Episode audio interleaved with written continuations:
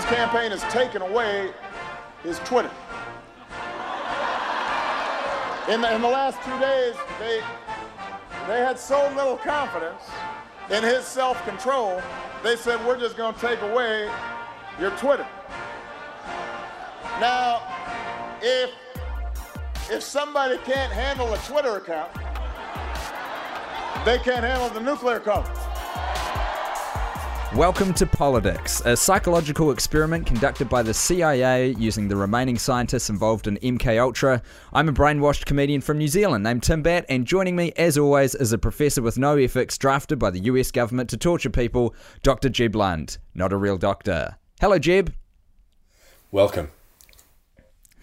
You remember MK Ultra? It's back, baby, in election form. I do. You know, the, I, I was so upset. I, I was reading an article uh, just a couple months ago about how apparently it's really hard to get good acid in America. So uh, anymore, just because it, you know, I guess manufacturers died out or it's become more difficult. And I'm, I'm glad to know that Uncle Sam is bringing that back to, uh, you know, hopefully, uh, you know, reboot our remote viewing experiments, especially since uh, COINTELPRO is already just you know kicking it. We've got fifteen thousand agents apparently with no brief running around the country.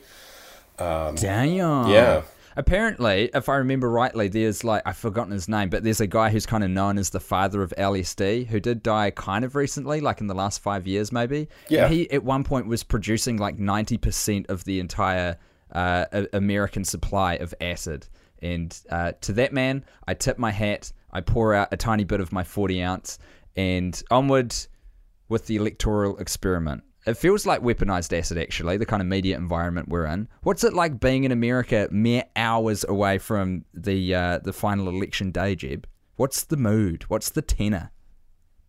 I feel like a lot of people are tense because it's what they feel like they ought to do. And in the same way that you get that kind of mass hysteria of, uh, you know, you have an event you know that everybody's supposed to feel adulation or anxiety about and so you see people checking in on facebook with greater and greater extremities of, of excitement or discomfort because it's just sort of assumed that this is what we do today and mm. so I've, I've seen a lot of people going like i don't know what i'm going to do you know i'm, I'm going to just be on pins and needles I'm, or you know i'm uh, like maybe i should drink but i don't know how i'll cope with the aftermath if i'm not you know don't have a clear head and like you know, I don't know. Like as somebody who who will sit in the same position for an entire game if my team, my baseball team, scores a run, because I think that staying in that position will help them to score more runs.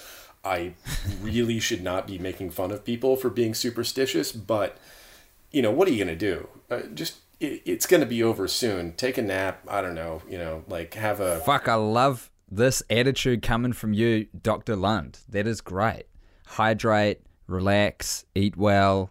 Take some reds. position is not going to change the outcome of this election. Which I hasten to add, judging by um, the uh, hugely, I think like historically large early voting numbers, is kind of already done.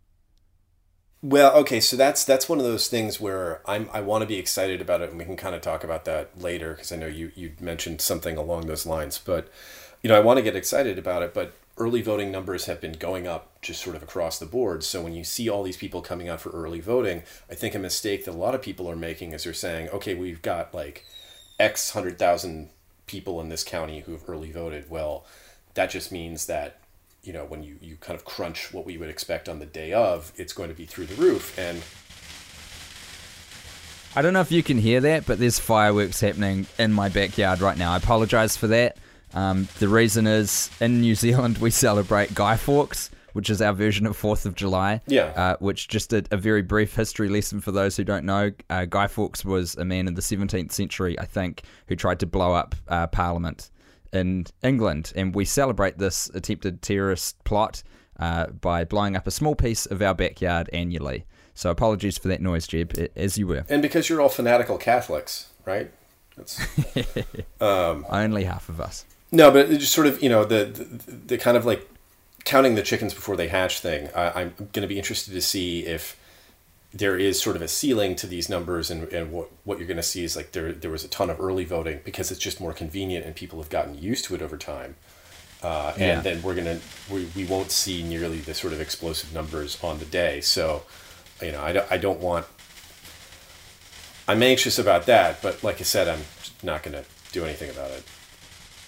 So, do you see this more of a refinement of the entire election process that happens over time, and that people are getting more used to the fact that because you idiots hold your elec- your general election on a Tuesday, which uh, your average typical American has to, I don't know, work or get the kids or something, uh, that they're sorting out their lives to be able to do it in the weekends when available and that sort of thing, rather than some sort of um, one-off rush to the polls in response of the Trump threat. Yeah, that's part of it. One, um, two. You know, I think a lot of people, you know, even sort of affluent people who could get off from work to do it in the middle of a Tuesday, uh, have been affected by, let's say, if you're the Republican Party and you want to start shuffling around where voting machines are or reduce them in certain precincts so that the lines are longer and discourage voting. Well, that'll that'll bind up people who aren't just black. So I think just the, the, the ease and opportunity of it has become more normal. Uh, I know after 2000 there was such a paranoia about uh, uh, getting your vote counted that uh, Move On and a lot of Democratic outreach groups encouraged a lot of absentee balloting because that way you had a paper trail. Because in 2004 there was a great deal of paranoia about how easy it was to hack Diebold machines. I think like Yeah. I think somebody hacked it, and this is this I'm quoting from an old Harper's issue from 2004, but it was I think like 32 seconds was all it took to remove and uh, the data card and replace it with another. Um, so there, That conversation, by the way, is still very much out there in the um, deep dark recesses of the internet where I hang out. Para Hemplay, the uh, Donald, the Donald subreddit. I'm sure that's going to be um, those Diebold machines are going to be a point of lively discussion in the next few days. Yeah, of course. Like the the reason why everybody was paranoid about them and wanted to use absentee ballots in 2004 for the paper trail was that you know the the, the contractor, the company that made Diebold had far more ties to conservatism than to the left. So it was thought, well, you know, if, if this is going to be an easily co-optable machine, it would probably be done via the the manufacturer who would be eager to to assist uh, uh, George W. Bush. So you know, just goes to show like how malleable the actual like Yeah. evidence for these conspiracy theories is. It's a it's a big old shrug emoji from me. The right claimed it, the left claimed it. I don't I don't fucking know, man. I don't know. Well, look, I, It's kind of from a technical standpoint, though. It is kind of interesting. There are a couple of good articles. I think um, Ars Technica they tend to cover this around election time. They've, I assume, they've got a good article about getting into the um, specifics of how easy it is to hack those voting machines. But we are not experts in that, nor am I an expert in anything in particular, Jeb.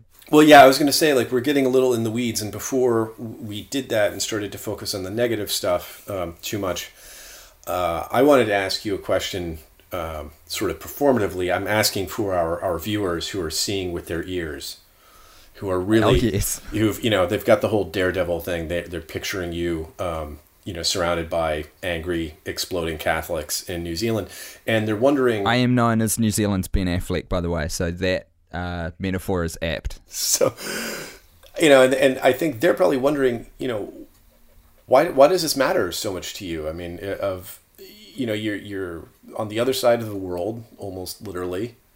Um, True. You know, uh, you don't have to answer to any of these people. Your healthcare is free. Um, uh, you know, they filmed The Hobbit and The Lord of the Rings there. You know, you, it's not like you're going to want to take off and move to uh, to Ames, Iowa. So, uh, you know, what's And boy, do we never get sick of being reminded about that movie franchise. Look, I don't know anything else that was filmed in New Zealand. I, uh, I, I, I assume there was a really good documentary about Captain Cook, but Nope. Not that I'm aware of, anyway. well, it, it Um, probably didn't make look, it there. to to remove the snark and um, attempt to answer your question earnestly. I don't know if there's a particularly sexy or interesting answer to this, but here, here's here's what's happened, Jeb. Um, number one, in New Zealand, our uh, news media sucks massively. It's been kind of falling apart at the seams over time uh, due to, I guess, market forces is what you would call it.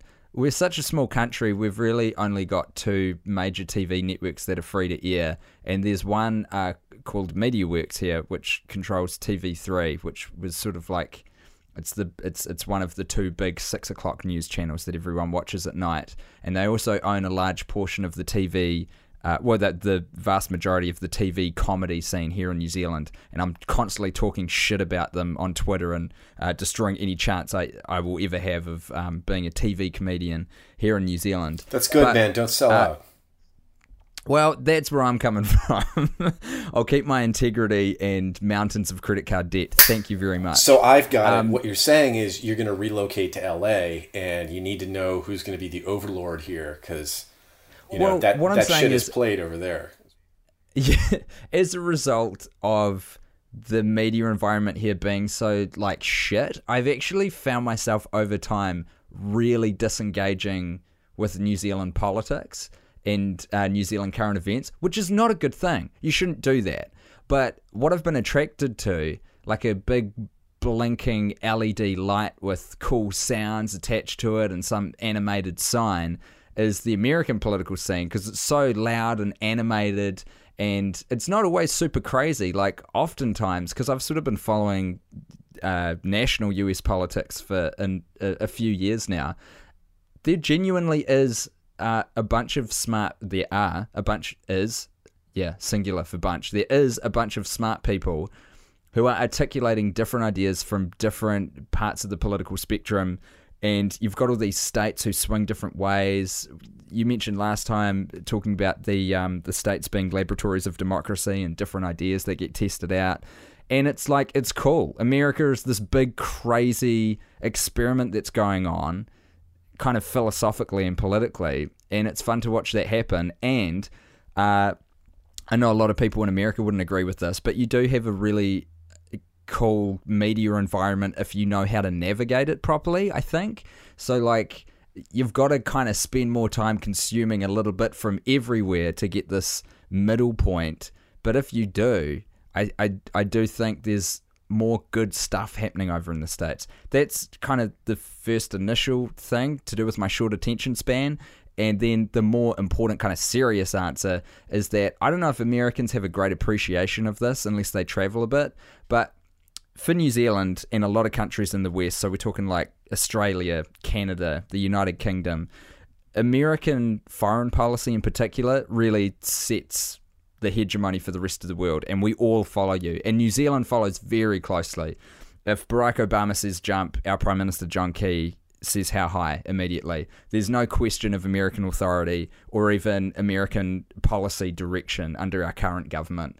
We had um, a previous Prime Minister, Helen Clark, who was recently in the running to become the first uh, head of the female head of the UN, I think. Um, uh, who looks like she's not going to get that role now, but that's by the by. But she she was a little bit more um, rebellious against the US, and that was kind of a hangover from a previous centre left government uh, led by the late David Lange, who was the one who made it a real uh, centerpiece of his. Um, political career and campaigning to disallow nuclear ships from coming to New Zealand because um, we don't have uh, atomic power here. And uh, so over time, we've drifted closer and closer towards America.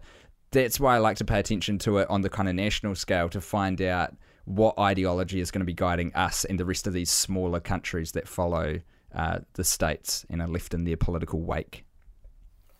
I, I wondered if it might be that. Uh, the, the other kind of enlightened self interest reason I thought might be that, uh, you know, it, it, it, seems like we tend to export uh, um, like if there's if there's a bad idea in American conservatism, um, you know, you guys will get it, you know, five years later or ten years later, something like you know that.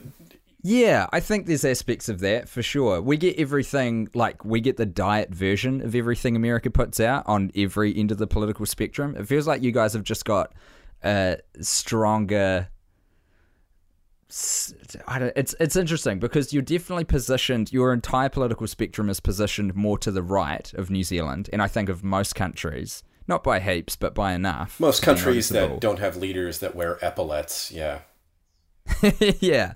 But then again, you've still got these significant figures that pop up like Bernie Sanders, who we it, it would be untenable in New Zealand. You wouldn't get anywhere being a seventy year old uh, Minch who's just rolling around talking about socialism outwardly. So it's kind of everyone has the potential to get their um, little piece in the spotlight as long as they're loud enough in America. And I kind of like that about that country, about your country. No, like we, there's there's always that impasse in the conversation where somebody's like, "Well, I kind of enjoy this about your country," and you're like, "Well, okay." I mean, it's sort of like when you take, I think it's like when you take somebody to Taco Bell who's never been to Taco Bell, and they're like, "Wow." that's probably a fair analogy because there's a good deal of novelty that's inherent in my love of it because you know obviously I get pretty insulated from the direct fallout of it. You know, the immediate. Um, consequences of these big figures on both sides of the spectrum. Like the it's kind of like the you guys dying are a big thought experiment. I was gonna say like you, the whole like dying of preventable illness thing. How so? Explain that to me a little bit. oh, I mean, don't you've got you you guys have national health, right? National We Health sure Service. do. Yeah, see, there you go. I mean, you know, I I live in Florida, and our governor said, "Ah, free money for the Obamacare, you know, for the Medicare expansion." No thanks. So there's I just love a- the language around those sorts of debates in America as well, um, like the the free money thing. And I know that you were using that to kind of ape the conservative talking points on the issue, but it's like if you look at the economics of a single payer nationalized healthcare system, holy fuck, does it save a lot of money for the whole country? Oh, But absolutely. that's a conversation for another set of people for another day, for another podcast, probably.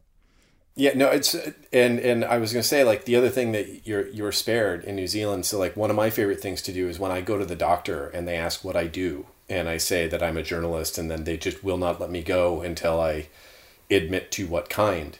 Then when they find out I'm a political journalist, the people who are taking care of me and who give me medicine uh, and and treatment will then harangue me about socialized medicine for as long as they have like for as long as their recall of various email forwards will hold out.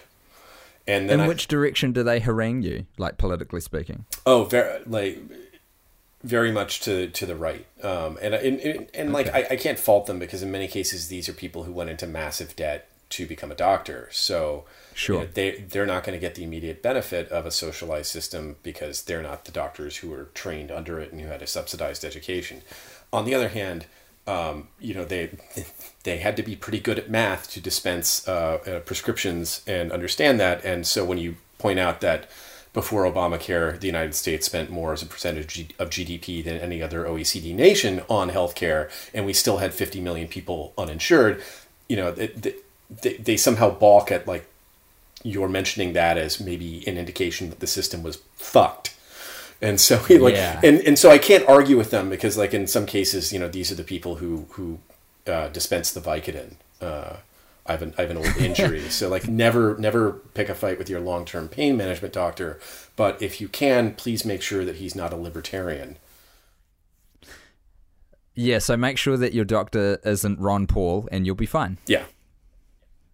Um, thus concludes the first third of this episode of Polidicks. And I, I hasten to add as well, because we didn't set this out at the start. Jeb, it is the middle of the fucking night for you. And this is, we are on election eve as we record this.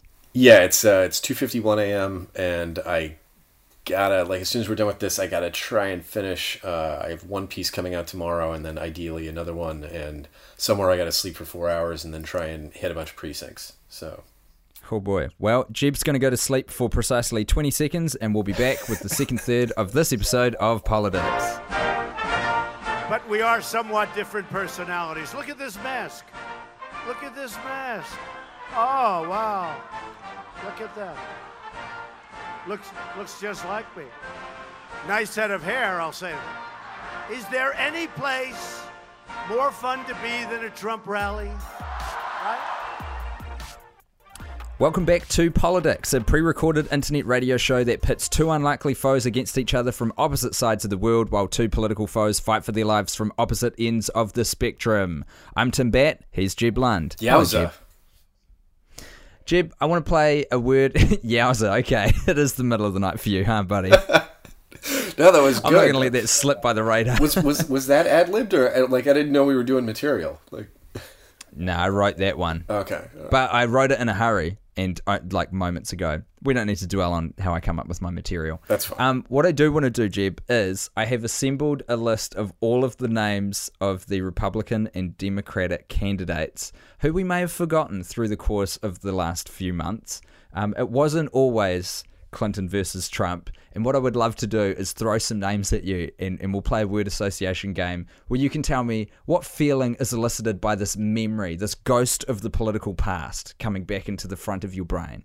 Okay. Does that sound right to you? Yeah. Uh, wait, am, I, am I allowed more than one word? Like, I, not whole Yes, sentences? absolutely. just- okay. All right. Yeah, I'm not. I'm not going to put a parameter like one syllable or anything on you. You speak from the heart, but keep it brief because there are so many people here. Okay, the um, 17 original candidates who were running to be the Republican candidate this year uh, were George Pataki. Abortion. He was going to kick off with one word. he was he was the uh, yeah uh, abortion. He was the only uh, pro-choice Republican candidate. So I don't know why he ran. Lindsey Graham, Gay. like or as you say, Lindsey Graham. Yeah, he's uh, He's he's not gay. Just for to put that on the record, effeminate would certainly be a word that I would use. I, th- I think there are a lot of a lot of terms that we could dig out of uh, 70s sitcoms for him, like confirmed bachelor, or you know, like man about town, or uh, my favorite euphemism for him is uh, again, and like I'm cribbing from Charlie Pierce of Esquire, Huckleberry J. Butch me up. Jesus, that's a reference lost on me. Wait, Lindsey Graham is he's married though, right? Isn't he? No, I think he's uh, like a lifelong bachelor, if I remember correctly. Oh, far out. Yeah. And not to say that there aren't gay guys out there with wives. We've all read a newspaper. It's a you know Um, it's a Bob- spectrum, and you know enjoy it. certainly is. Uh, Bobby Jindal. Uh, Kenneth the Page. Uh, from Thirty Rock, uh, like I'm Yeah, yeah, Yeah. That's pretty good. Nice. Scott Walker. bald spot. Where? Uh, on the crown of his head, he's got male pattern baldness, and he claims that he is not actually balding. It just doesn't grow there anymore ever since he struck the underside of an open cabinet door with his head. That is such an elaborate and specific excuse for male pattern baldness. Why wouldn't you just say you're losing your hair? Well, I mean, and and this is probably unfair of me to say, although I like I, I feel like anybody who wants to dispute it, I can give them ample links to prove this point. He's a massive idiot. Okay. Uh, speaking of Rick Perry. Uh, Rick. Perry. uh, oh yeah, Rick. Uh, it's like I don't know why I was like that can't be right, and like it's Matthew Perry. No, um, I don't think he ran for the Republicans. um, uh, no, I meant like the Commodore. Uh, no, uh, glasses, glasses. That's that's your one word for Rick Perry. That's the one thing he brought to this election that was different from 2012. He started wearing glasses. That's true. Did anyone ask him what the departments of government were this time? Because that was his big fall from grace last time, right? That he wanted to get rid of all of them and then couldn't name them. Yeah, he had three, and he he blanked on the the third, and then he turned to every uh, someone on the stage. I think it was uh, Ron Paul, and said like, "You, you- Yeah, you know," that's right. and, and then you know Ron Paul threw it out there, and then that was a gaff. But like honestly, you know, everybody brain farts on something. It's you know, it it wouldn't have been persuasive of anything if Rick Perry hadn't already been kind of a dunce in multiple other respects. But but yeah, he brought out the glasses, and then I don't know if somebody asked him, it didn't really stick long. Yeah, he, he flamed out pretty early. I, I was actually thinking about that 2012 moment he had on the debate stage recently with the context of Trump. And you're right. That moment by itself, we all, you know, have moments of brain farts, whatever you want to call it. But it's how you deal with them when you are supposed to be a professional communicator, which is how I would describe people who are vying for national political office in the states. Like more than anything else, you are a communicator. And if I remember the moment quite clearly, in that he was just real embarrassed and apologized at the time a few times in a row. And Trump wouldn't do that. He would find some way to just sidestep onto something or call the debate moderator a liar for no reason in particular or be able to pivot to something immediately. And it was like, intelligence isn't the thing that will get you through the gauntlet. It's it's communication ability. Anywho, Well, that and the perception of whether you're winning or not, right? So when Perry has that gaff in 2012, he's not, you know, unless I'm much mistaken, he was nowhere close to head, the head of the pack. But if you had, you know, if you had like a Reagan type who was, you know, at the top or at least, you know, uh, closing on the leader in the polls, and he has that brain fart moment and he can just turn confidently and say, help me out here. I'm having a, you know, I'm just having a quick brain fart about the name, but you all know I know the uh, the department. But uh, no, you remember my stump speech. Hit me with it. And then if the guy doesn't p- comply, go, listen. We have to be adversaries here. I understand he's protecting his turf, but uh, yeah, as for the other two, and just go into it. And like if you're, you know, winning is such a, a, a disinfectant for everything. So if you're ahead and you do that, it shows that you're confident at it and at ease. And if you're behind, it shows how bumbling and flailing you are. And you know, it's it's one of the stupid things about kind of horse race journalism where we will start to make excuses for people who don't need them, and then people Yeah. who desperately need the excuses will say like, "You'll just have to do better."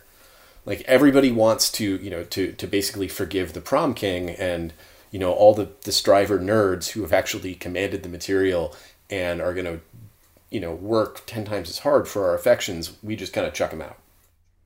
Man, that's pretty insightful, and I like that people listening will just project their own candidate into what you were just saying and and political situation. It was good. I I just flashing up with Trump, that kind of self actualizing winner who read the secret and really fucking ran with it.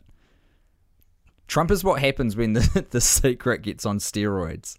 You just believe something with your whole heart. Um, next name on my list is Rick Santorum. Just the definition of his last name. I mean, like, there's really nothing I can think of. Um, although, Yes, Savage really fucked him on that one, huh? yeah, the the other one would maybe be uh, uh, blah people. I don't know if you remember in 2012 when he said, uh, you know, I don't want to take your tax dollars and give it to black people, and then everyone Yeah. went, holy shit, and then he said, no, I meant blah people, because it's a term that everyone uses. Yeah, he claimed that he got halfway through the word, then didn't know what the second half of the sentence was, and said blah. Yeah, the recording's out there. You can hear him say black people. Yeah, It's uh, it's no good. he is Um, he is a blah I- person. To Rick Santorum's uh, credit, I'm not sure why I'm rushing to this man's defense considering the two things we've said about him so far. But um, I did hear him, I think it was this year, apologize for his comments, which earned him that definition from uh, Dan Savage, which I believe. So, so uh, Rick Santorum, uh, fundamentalist, Christian, and very conservative, prominent gay voice in America, Dan Savage, um, suggested that we redefine Santorum as being uh, the mixture of Frothy. uh, shit and semen. Yeah, that's right, frothy mix. Frothy mixture of semen. It's the frothy mixture of lube and fecal matter that is often the byproduct beg of anal sex. There you go. Um, really, yeah. Oh, actually, I know what it was. I think it was Rick Santorum was articulating that old classic argument that if we uh, let the homos get married, next thing you know, uh, dogs and men will be getting married. Yeah, it would be, It was a it was a riff on that. yeah, man on dog. I think it was the exact There you go. Next it would be man on That's dog. that's uh, and he walked that back uh, either this year or late last year. So you know, I I've always got an open heart for people who want to apologise and, and correct past behaviour. Look, Um, also, also Jim- look. I- I mean, if we're if we're going to rehabilitate Rick Santorum here, I just want to say like his his book was one of the least abusive of the candidate books that I had to read this year. I read all of them, um, barring I think one from Kasich and um and Hillary Clinton's tomes.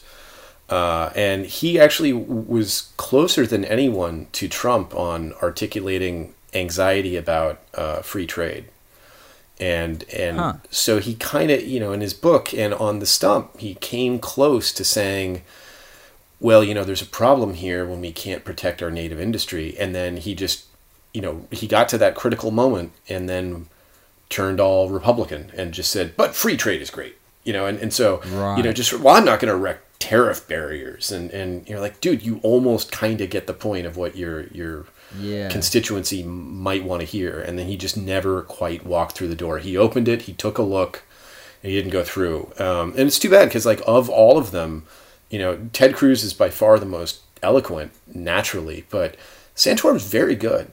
I mean, like I, He is. there are times when I believe him when he's talking, and that's not easy to make happen with me. So, How about Jim Gilmore? Who? I mean, like that's it. Who? Yeah, I just I can't I can't remember a thing about him except for his weird smiley face. And I hope I'm even thinking of the right guy, but he kind of he looked like a happy troll doll. yeah, but that could have been Lincoln Chafee as well. That's true. He's coming. Yeah. Don't skip ahead, please, Jeb. Next on the list, Carly Fiorina. Uh, okay, so this is the thing I think of, and I'll be honest here, and I apologize. The thing I think every time I see Car- Carly Fiorina, and I can't help it, is Bill Nighy. The science guy? No, Bill Nighy, like N I G H Y, the British actor. Oh, actor. right. Who, Yeah, yeah. yeah, has got this swept back hair and the pursed lips. Yeah, Love Actually, and he's the the old like vampire and Underworld, and and uh, uh, you know he's been in a bunch of those Richard Curtis movies, but they just have this uncanny similar resemblance. And I think it's just sort of the length and thinness of their heads, and they both have the same pursed lips. He's got this very peevish, pushed out lower lip expression, and that was Carly Fiorina's kind of resting expression. And I just thought, like, you know, they could get, you know, Bill Nighy to show up on SNL and drag, and it would be flawless. And everybody would applaud it. But if you just sort of mouth off about that on Twitter, it's like, how dare you? You know, you're just insulting a woman's, you know. It's like I'm not Appearance, insulting her appearance. I'm, you know, I happen to like Bill Nighy. I think he's a fantastic. and he's a good looking dude. He's a hand, He is a good looking cat. he's a handsome and imposing man, and you know, but he has certain gentle features. You know, it's. He, I think he would make an attractive drag. Not that you know, like that usually works for me, but uh, it works with Bugs Bunny. But that's that's a completely different issue.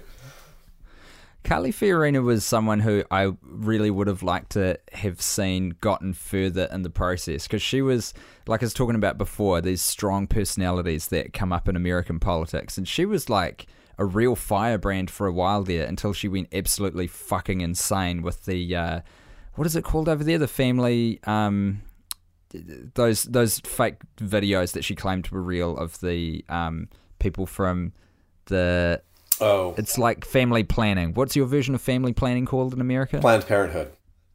there you go. The Planned Parenthood video thing where she really kind of went off the deep end there. And I think that's where she lost any semblance of mainstream support from the Republican base. But up until then, like, she did really well in one of the debates and then lost the lead a little bit. But she was fucking interesting. She was this person who had this mixed history from the private sector, which was amazing that she was the former CEO of HP, I think, but then kind of fucking tanked the company too. So it was like this really kind of loaded context to her, and she was weird, and she was strong, and she was a good talker, and she looked really fucking angular. I think is the word, like very powerful. Yeah, Cool. I, I think the, the, the sort of the analogy that a lot of uh, uh, women commentators I saw using was she had a very kind of Cruella de Vil vibe.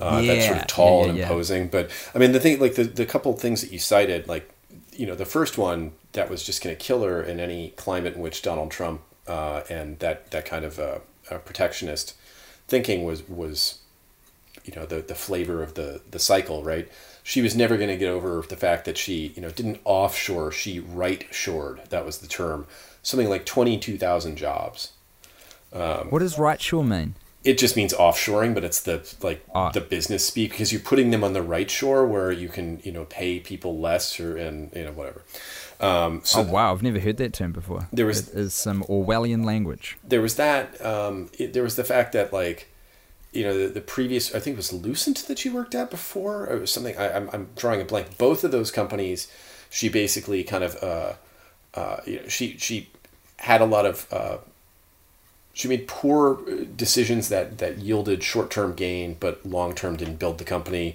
You know during her tenure at hp apple creates the uh, the the ipod the, you know the iphone and the ipad. What does hp do? They bought a printer company Uh, so it, it- there was that and then the fact that like all those forceful things that you were talking about they were bullshit like so i can still remember it's like the first thing i would do is i'd rebuild the sixth fleet then i would call my good friend bibi netanyahu and and you'd go through like all she had this right. speech and like she had five items in it and like i think four out of five were from a fucking fantasy land. So like the the Sixth Yeah. Fleet is largely administrative, right? So she's basically saying like I will rebuild the you know uh, the the naval accounting corps, right? And then oh you know Right. I'll, I'll call my good friend Bibi Netanyahu. Well, no.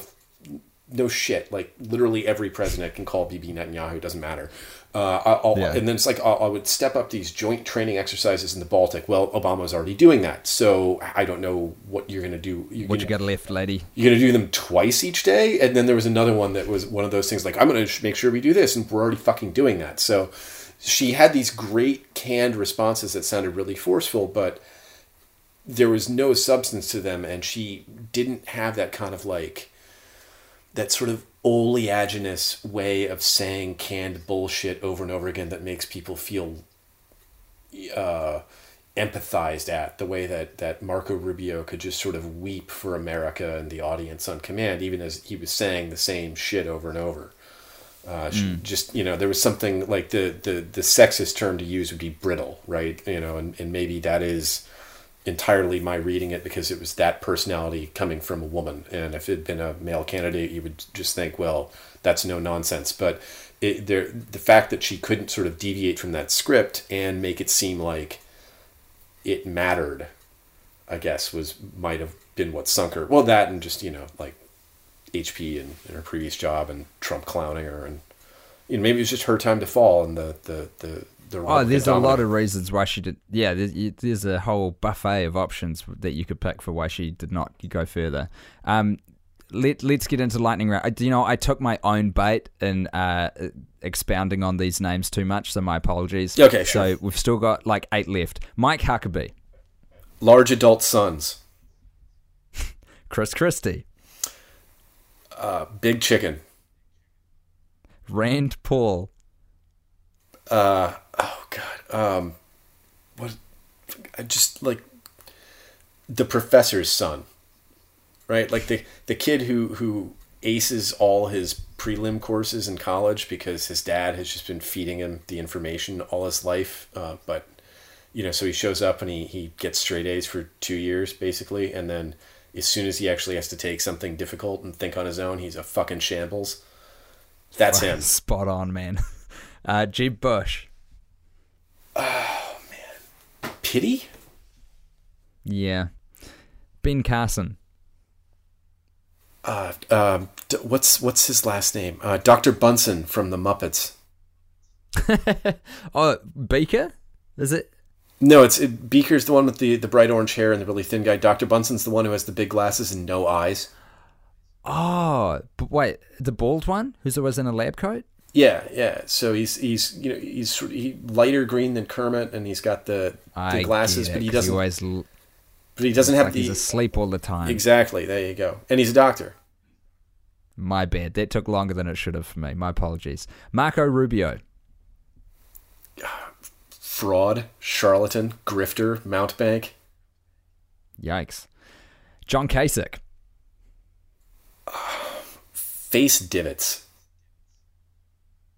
You know, he's got Ted Cruz. he's got that pursed mouth, and it just sort of you know they fold it in at the corners, where you, you just sort of like you You're feel not like you could stick a pencil in the like the little the lower corner of his mouth, and it just stay there. He's like a Mad Magazine fold in, but kind of too late. uh, Ted. Oh, wait. Do, uh, Ted Cruz. Vampire. Yeah. I would have also accepted Zodiac Killer and Donald Trump. No, no, Zodiac Killer. Like this is the thing. I'm, I'm totally going to stick up for this. Like me and my buddy Bro Okay. Used to have this running gag where we would just like accuse different members of the the Obama administration of being the Zodiac Killer. And then finally, Jay Carney became the White House spokesperson, and he looks uncannily like the sketch of the Zodiac Killer. So we had this running gag, and then suddenly the Ted Cruz's Zodiac Killer thing starts from a guy who has a history of biting jokes, and it was like fuck that. Like, you know, the the age isn't right. We will Do- not accept doesn't fucking look like him. or imposters to your Zodiac Killer gag. Get your own fucking joke. And true lightning round, I want to do it for the um, Democrats as well. Martin O'Malley, remember him? The chest. The chest. Lawrence Lessig. Oh, um, oh, tiny. He's got the glasses that look almost like pince. Uh, what how do you pronounce it? Pince nez. like pince nez or, or whatever. I don't know what they are. The- the- uh, the- Lincoln Chafee, Oh, uh, Lincoln Chafee, daughtery professor, Jim Webb. killed a guy. Yes. exactly where my brain went as well. That was fucking freaky. That moment doesn't get talked about enough in the dust cloud that's been created in the Clinton Trump debates, but holy shit, that was a moment to behold. Uh, Bernie Sanders. I think yeah, you said it earlier. Mensch. I think mensch is a perfect word for Bernie Sanders. Hillary Clinton.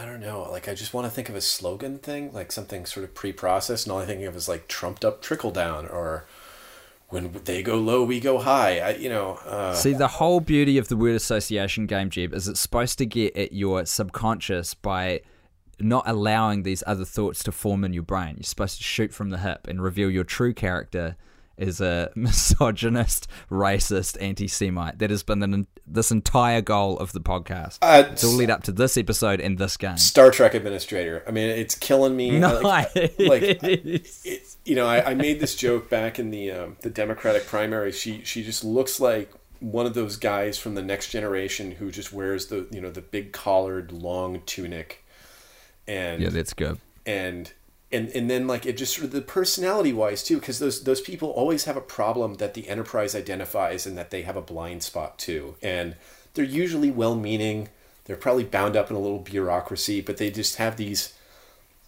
you know these these tunics and and and this sort of you know ritualized behavior within their own little governmental milieu. And so every time i see that i just you know every time i see one of those outfits i think like you know, any any minute the away team is going to beam down and go, listen, uh, we, we're going to have to help with your retail politics. Yeah, she's she's a space bureaucrat, is what you were describing. Yeah. that's, that's not bad. yeah. Um, and I've got three bonus names for you, Jeb. So listen up, because the first one is Vermin Supreme. Uh, galosh. He wears it on his head. Nice. Jill Stein. I mean, vaccines and, and or no chiropractor, right? She's Dr. Jill Stein, but she cracks your bones. I mean, Wait a wait a wait a fucking minute. Jill Stein is a chiropractor? isn't she? I don't. I can't remember. no, I think she's a medical doctor. she really? we, we must fight because this. Yeah, yeah. I, I, uh, we got to check this because the reason why that's such a big deal, um, for me, Jeb, and I'm sorry, I'm I, my brain's trying to do two things at once as I desperately Wikipedia her uh, while talking to you. My girlfriend is a is a, a real doctor, a um, general practitioner, and she's got a real bugbear about uh, chiropractors rolling around calling themselves doctors. So that's a big uh, that is a big Oh, no, she's an red M- flag. She is a medical doctor. Yeah, she's an MD. Yeah. Okay. Would you like to correct your answer, or should we just move on to the final name? Oh, just the vaccine thing. Like that. That'd be the, the. I mean, that's still the first thing that comes to mind. Like the, I'm gonna flirt with this this fringe just because it's gonna buy me some extra attention on the the and like I know that the people have like oh you, we somebody parsed her, her language and and or you know it was taken out of context or whatever and I honestly just don't give a shit. I mean like that's Yeah. like the most defining aspect of her campaign apart from the fact that you know as a substitute for actually having a plan she just offered the Green Party to Bernie Sanders. And even flirting with that whole anti-vax thing as a medical doctor, like fuck you. I don't care what the language is. That's that is total bullshit. And last, and um, in some ways, very much least, Gary Johnson. Burqa ban. I didn't know about that. He uh he back in 2015 he was still advocating for a burqa ban and uh, um, for the same reason that the French do. Uh, uh, you know, ease of identification and reducing, you know, potential terror attacks or whatever. And it, it was just like, and I, I essentially I wrote a column for the Guardian, and I did, I don't remember what the title was, but it might as well have been like, "How do you fuck up being a libertarian this bad?" Yeah, yeah, that is an incredible um, game of mental gymnastics that you are pulling, being the head of the Libertarian Party and advocating that kind of policy. That's uh, what a brain! What a brain to exist in for a day, eh? It, wa- he, The he, he, mysteries it must contain. he later repudiated it, but I think it was basically kind of people going, what the fuck, dude? I mean, this is like one of those no-brainers. Sort of like if you're a medical doctor and people ask you if anti the anti-vaccine movement has any legitimacy, you go, "No, fuck off." Thus concludes the fantastic rapid fire game. Thank you for playing, Jeb. Oh, we're going to take a quick break, and we're going to come back and talk about actual newsy shit that's happening on this, the eve of the U.S. presidential election. No, it is the presidential. We're already there. Oh, you're right. It's 2 a.m. Damn. Yeah. All right. Several days before FBI Director James Comey sent his letter to Congress last Friday about this matter. In fact, Mr. Giuliani went even further and bragged about the information he had obtained, stating, quote, Did I hear about it? You're darn right I heard about it. So they're saying that you confirmed this morning you got this leaked information before the FBI wrote to Congress about the, the new review he That- wanted to I mean, that's not correct. I, I've had no conversations with anyone inside the FBI. Welcome back to politics, and I would just like to ask uh, that we all take a moment and bow our heads in prayer uh, for the future of this country, and uh, you know, just think think about the words, "Dear Lord, protect this rocket house and all those who dwell within the rocket house." Okay, that's good. Amen. Let's go. Break. Okay, so the thing that's on my brain at the moment, Jeb, that I want to ask you about as a political journalist is the FBI because James Comey, the director of the FBI, has uh, come out in the last few days, and we haven't spoken for a long time. Um, he's come out in the last few days and said that upon uh, analyzing the 850,000 emails which they obtained through Huma Abedin um, on a device that she shared with her husband, uh, disgraced former New York Senator Carlos Danger. uh, the yeah, I was trying to remember his alias. There you go, uh, Senor Danger. Um, so anyway, look, they got they got this big trove of emails. They've been through them, and the final word from Comey was that it did not change their conclusion uh, that he put forward in July, I think it was, um, that Hillary Clinton was not going to be charged with anything. So, uh, in, in amongst this, in the backdrop as well, Rudy Giuliani suggested that he had advanced word that this announcement was going to be made two days before James Comey came out and said that they had obtained this additional supposed um, relevant piece of information that could be pertinent to the Clinton case. Um, and as a result, people started talking about maybe an investigation going into Rudy Giuliani and how he got this information out of the FBI. He then was talking to Wolf Blitzer in the last couple of days and walked that back and stated that he had no inside information. Um, although you got to say, like he pretty heavily suggested that he had a contact in the FBI that, or someone who used to work for the FBI, uh, at least, who was feeding this information to him. So all of this to say, my question, Jeb, is what happens? What is the relationship between presumed President Hillary Clinton and the FBI going forward from here? God, that's a million dollar question because you know the obvious, you know the obvious thing you would do is fire James Comey or you know, fi- Yeah. like, uh, well he's got. I mean they they have a, a fixed tenured term, but I know that there has to be a mechanism for removing him. I, I don't remember what it is at the moment. Uh, I'm going to blame it Him quitting? three twenty one in the morning, um, and then you know you could you could go through and clean house because apparently in you know the New York, one of the New York regional offices there is this sort of cadre of, of guys who are digesting Breitbart.com and seem to believe it wholeheartedly and have been agitating and pushing against Comey to uh, you know reopen investigation against Clinton. Uh, you know, I, I guess because they're just true believers, and and it's not surprising. I mean, the FBI is overwhelmingly middle-aged white men, Yeah. and so you know, like that that would be the obvious tack, right? But the, you know, if the first thing she she does is make heads roll there, it, it's going to look like well, you know, the liberals are cleaning house and throwing getting rid of like any accountability mechanism that actually questioned them.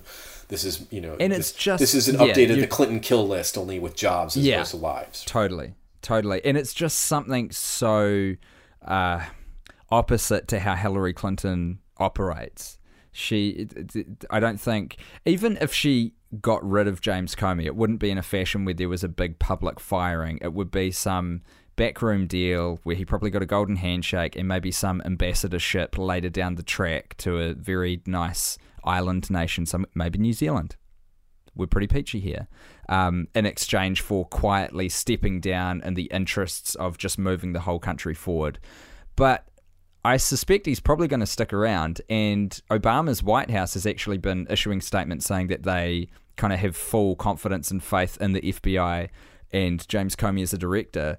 And I can't imagine that there's a situation where the Clintons aren't still uh, communicating back and forth a little bit with the White House, and that's some sort of coordinated message. So I reckon he's probably going to stick around, right? And they're just going to try and figure it out. And I think probably the way that Hillary Clinton interprets the situation going forward, this is how I would do it if I was in her shoes, is that she's probably got a lot of political capital with the director now. He kind of owes her. He's sort of fucked up.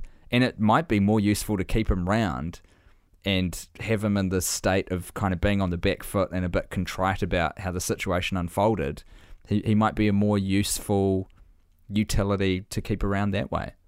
Yeah, no, that's a good read, and especially if you can get him to clean house on his own accord. If you, you know, you've, you've threatened him with, well, we're going to get one of our, uh, we're going to get one of our friends on a Senate committee to start an investigation of you. Mm. Um, and if if you don't kind of, uh, you know, if you don't take care of this sort of rogue element, um, uh, because there would be a lot of ways to make it very you know easily palatable to the public. Uh, if you fold it into like listen if you know if we've got all these guys who are reading nothing but Breitbart well doesn't Black Lives Black Lives Matter actually have something to fear from the FBI do we yeah. see a, you know a, a, reinstatement of COINTELPRO? Because again like there was this report that came out with this week that you know there are these you know 15,000 agents around the country that like in many cases don't have a directed brief for what to pursue. They're just sort of going to find things and infiltrate things and and encourage uh, um, you know sort of like what we've seen over the past couple of years with these foiled terror plots where it turns out that all the sophisticated weaponry and planning that these terrorists came up with was given to them by their FBI handler who just found some moron and kept encouraging him and going like oh, oh wouldn't, wouldn't it be great if you had look, this? You know. I've so, worked in an office environment. I've worked in a hierarchical business structure. I like autonomy as much as the next man, but 15,000 of those dudes rocking around without a brief, that is too many for me. That makes me very uncomfortable. Uh, maybe, like, it's late. Maybe it's 1,500. Please don't quote me on it. Um, but it's still, like, it, it, you know. Quote yourself, man. You're on a podcast. Yeah. Uh, I was a friend of mine had a really good statement uh, yesterday. Like, um, you know, we'd be much better off if all police were replaced with civil servants. you know, because most of the, you know, uh, most of that job could be done by civil servants. And then I can't remember what he wanted to do the FBI. But yeah, I mean, these guys essentially not having a very defined sense of what their job is. And, yeah. and in many cases, having the latitude to go and, and try to find, uh, you know, a, a case or, or some sort of malfeasance that makes them look good, you know, it, it incentivizes like on one side you can say that incentivizes being uh, uh, more enterprising and on the other side mm. you know you have these uh, you know these cases multiple ones over the last few years of these terrorists who are essentially engineered by the FBI looking for a terrorist um, and that's almost that's exactly what you did see with COINTELPRO where you had the FBI infiltrating um, uh, student ag- you know uh, student organizing uh, groups and, and you know agitating groups and saying like well why don't you agitate harder so that we can have a bust? Yeah and it will yeah. be telegenic and it helps to delegitimize your movement. Um, there is no doubt in my mind that that's still going on today as well can i just say? I like that you're talking about this in the past tense but man that that shit surely is going on today. I'll bet that that was happening uh, in uh, zuccotti park is that what it's called? In zuccotti yeah Zuccotti Park, and yeah, like I, I the Occupy movement, I'm sure was infiltrated by FBI. Black Lives Matter has probably been infiltrated by the FBI. They like to have their grubby little mitts in every pie, you know. Oh sure, and, and it I'm, does go bad. I mean, that that's the most enervating thing about like all this outrage from the left about James Comey. It's like he's sullying the name of the FBI.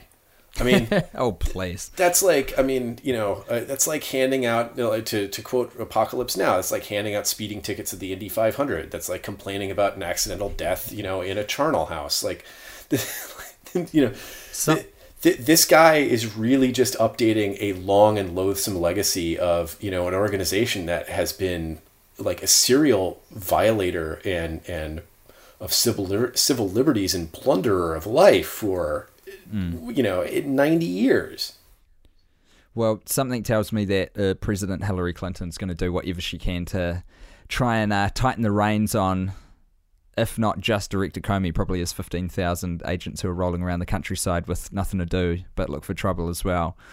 Um, hey, one thing that's kind of interesting, this isn't really related to anything, but it's just been super interesting to watch is the international market's response to Trump going up in the last 10 days or so. So there's been uh, a bit of business commentary in various blogs and magazines and websites that whenever Trump's numbers go up, the US dollar has very um, observedly had a correlation where the dollar goes down compared to everyone else to the point where I met up with a friend of mine today. I just saw them walking down the street. They're about to come to the States and they were trying to pick the perfect time to exchange their money from New Zealand dollars to US dollars. And she was going to go ahead and do it today because she knows that the results are out um, tomorrow. And there's been so much fear in the market with the uncertainty about the election that it has been like tanking the American economy a little bit.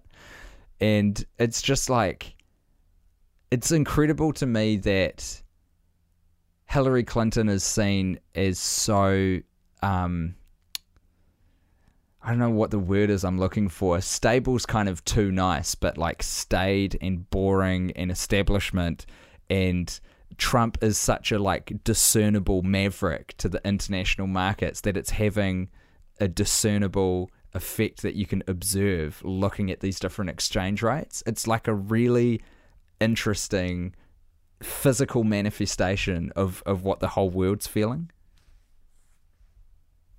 Yeah, uh, well, the, you know, it's it's not an original observation, right? But you know, there's a, a kind of a line that I've seen a whole bunch over the last year or so, especially with Trump, right? Where it's like, wouldn't it be nice if we could have a conservative party um, that was friendly to you know uh, friendly about creating stable markets and market opportunities uh, at home and abroad, and otherwise left people alone to be who they are. And we do have one. It's called the Democratic Party.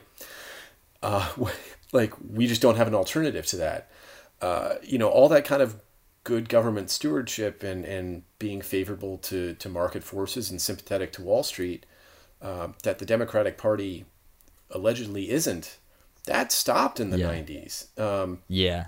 the only reason why the stock market goes up usually when uh, when Republican candidates do better in presidential elections is they're going to be even friendlier. But if you look at the overall performance of the economy, if you you match up, if, if you compare Democratic presidencies to Republican presidencies post war, the economy as a whole, not just the market, has always performed better Yeah. than uh, yeah. under Democrats. So like they've got nothing to lose with her. With Trump, I mean, this is a guy who could you know just say like, listen, we're freezing all. Um, you know, we're freezing all Chinese assets in the United States, and we're going to seize them. You know, and, and we're going to cancel each other's debt out.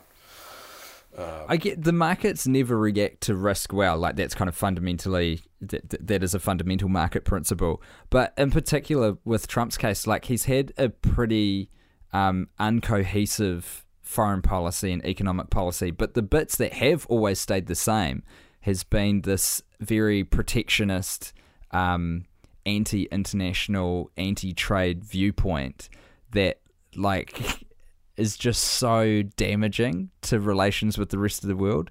It's but it's it's kind. I, I I think the thing I'm trying to articulate is it's super interesting to have one candidate who, economically speaking, the entire globe would not be looking forward to them getting in power. Yeah, no, it, it it's. I agree totally, and that's why it's fascinating that he's still going to walk away with, you know, like tens of millions of votes. It, it, like everywhere, apart from um, you know the the like fucking Os, Oswald Mosley with fetal alcohol syndrome, Brexiter knockoff fucking English neo-fascist shits, right? Pa- Apart from them and like the Geert Wilders types in the Netherlands and, and the Marine Le Pen, you know, uh, slime trail, like everybody thinks this guy is extraordinarily dangerous and should be nowhere near the levers of power. And yet it's still going to be like, you know, four points. Yeah, yeah, exactly. I mean, how could you have like near global unanimity that this man is a dangerous fuckhead? yeah. Oh, it's incredibly depressing too. There are real reasons for that, though, as well. Like a combination of how mechanically your political system works with regard to elections, but also this thing that everyone, sorry, not everyone, a large portion of people who will be voting for Trump have projected whatever their own beliefs are onto this object, which is just anti establishment and anti the system. And I can totally understand that. I, I, I get that. I get where that's coming from. And I guess that is how you get someone who's viewed as a James Bond level supervillain by the rest of the world, but will still, as you say, get within sort of four or five points of winning the presidency from the voting public.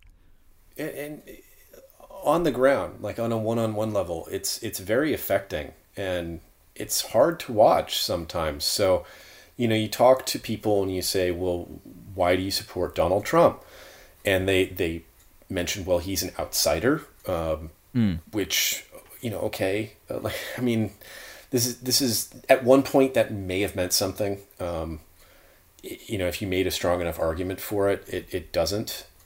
Um, you know, like this is a statement of of there's no value added uh, by that. Yeah, it's a black right? hole. Yeah, and it's, then, a, it's yeah, it's just a black hole that you can project your own shit into. But like a black hole, it just gets sucked up, and you kind of don't have anything to show for it at the end. Oh yeah, no, like you know, the great example is all the Democrats in 2008 who were for Obama and, and did not support Clinton. They say, well, you know, he was untainted by Washington. Well, mm. look, you know, in every other election, they're usually sending, you know, they're usually trying to elect somebody who is a career politician. And the Democrats make the point that, like, actually being a career politician is extraordinarily helpful because it gives you expertise in the job yeah. you actually want to have. And then when they got Obama, they go, like, well, you know, he wasn't part of the system, so he had the courage to say no, you know, and, and, and then you know, as soon as 2012 rolled around, it's like, well, Mitt Romney has never been president. and so now, you know, now we're back to expertise because Clinton has yeah. a shitload of expertise, and we want to elect Clinton, right? And uh, but like the, the the stuff that hurts. So you know, you talk to these people, and they they they do the outsider thing, and then they say, well, you know, he's such a great businessman, he'll just fix the economy, and it kind of goes back to that thing about Rick Perry versus. Uh, Reagan, you know, if you think of Donald Trump as a success, as opposed to somebody who inherited a shitload of money, defrauded a lot of people, and then let mm. interest do the work, um, and then is hiding what his real value is, because again, we still haven't seen his fucking taxes. Like the guy might be worth eight hundred million dollars as opposed to multiple billions, but. Um, you know, if, if you believe that he's a, a, success, then you rationalize immediately, like, oh, multiple bankruptcies. Well, that's just what a smart businessman would do. You know, not every yeah. investment's going to go the go the right way. So you got to get out. You got to minimize your risk. You know, if I were an investor, that's exactly what I would do. And you know, like the same people that if Clinton, you know, if Clinton had mismanaged her own funds in any way, you know, had wound up yeah. with back taxes on anything, they'd be like, well, that's just cheating. That's, you know, but Trump. But it's also, it's like I can kind of understand that argument of um, this is the guy who had a singular vision to go out and make as much money as possible that the legal system would allow, and within that system is thing like things like legal uh, I, I don't know what the American equivalent is called, but legal liability companies where you're not directly attached to it. So it can fall over and you're not personally liable for the losses that it sustains. I get that. But it's a different fucking skill set from doing public policy. Like the two things are not the same. There's this, I think, through the course of politicians trying to. Um, there's no word for it, talk down to the public and rationalize how these big conceptual mathematic economic models work trying to communicate that to them and liken it to terms that they'll understand like balancing a household budget they've conflated two things that are not related in an attempt to explain things to the public and how they would do things differently and the problem is then you get people like Trump who come along and people go, he's a great businessman, which we can debate whether that's true or not, but let's assume he is. That still doesn't make him qualified to be looking after the largest economy on earth. Like they are two super duper different skill sets. Yeah, like you know, this was uh, something I, I, kept harping on in 2012 as well. You know, well, Mitt Romney, well, he Bain Capital, look at its its valuation and and look at how much money he made with that. Like, well, dude, you know, you can't Bain Capital the United States. You can't take the United States Yeah. and then uh, you know, basically fire a bunch of the workforce and then sell off like your actual assets to somebody else and then take the windfall from that, like from selling America's assets to like Ecuador Yeah, it, it doesn't work when you share do the money with. America. Yeah, like you know Yeah. the same mechanisms that work at you know at like private equity firm and or whatever. You know, Hmm. you're not going to be able to. You can't apply that like, well, listen, uh, we're going to fuck somebody here, but we're going to come out great. Like, no, you got to Yeah. make sure you don't fuck anyone. That's Yeah, the point. That's the game.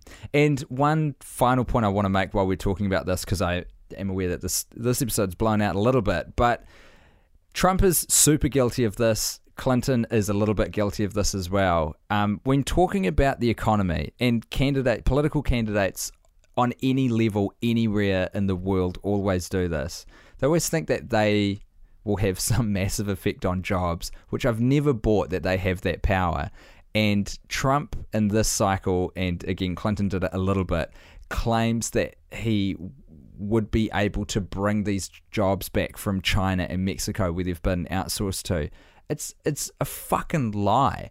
Like the president who's going to inherit the White House from here on in is going to have to deal with some trends in technology which include automation, self-learning, self-driving cars, and the internet continuing to take all of these retail and service industry jobs, which is like huge portions of the total workforce, like the majority. I think the the most um, uh, popular job in America is truck driver, and that's going to be taken away quite soon, thanks to self-driving cars. And so the the next president isn't going to be dealing with getting these factory jobs back into America because they, they just aren't going to exist from here on in. They're going to be dealing with way different solutions and different problems, and that's why we're going to get um, a lot more conversations over time about uh, like a universal living wage. Um, claiming that you're going to be able to bring these jobs, these like t-shirt making factory jobs back from China and Mexico is just fucking stupid. And I really am looking forward to the day when the wider public kind of figures that out and stops buying it. No. Well, it's quite a rant, wasn't it? Well, um, it pisses me off as someone who reads a lot of like technology news and um, I'm just continually impressed by the strides that uh, like Google are making and these artificial intelligence agencies and stuff and how we can really weaponize it. And it's like the politicians, the way that they talk about it, are just so fucking out of touch. And what pisses me off the most is that they don't believe it. I know that it's disingenuous. These people are informed. They know what's going on in the world, and yet they sell this separate old world vision of what's happening at the moment to the public, and it's completely unrealistic. And I'm goddamn sick of it, Jeb. Well, I mean, like, so part of it though, like when they say well, I'm going to create, I mean, are you talking about just creating jobs? Or are you talking about bringing back a certain number of jobs? Bringing back jobs. Okay. Well, both, both. I mean, they they claim both. I mean, because creating jobs, I mean, that's a, like a whole different donkey. I mean, if you if you pass like, you know, if, you pass something that that is going to reduce college debt, right? You're going to create jobs because you're going to give people more discretionary income. Discretionary income creates a virtuous cycle in the economy because people are going out and buying goods. Somebody has to manufacture those goods. That creates a job somewhere.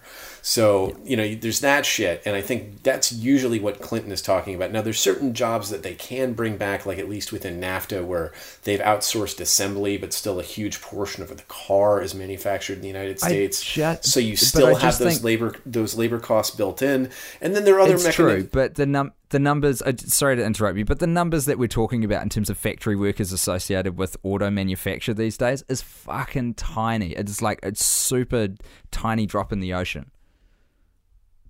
Tiny drop in the ocean relative to what? uh, to the total labor force. So, like, if you're talking about the amount of people who are actually involved in manufacturing cars now in terms of human beings, it's like this is a tiny number.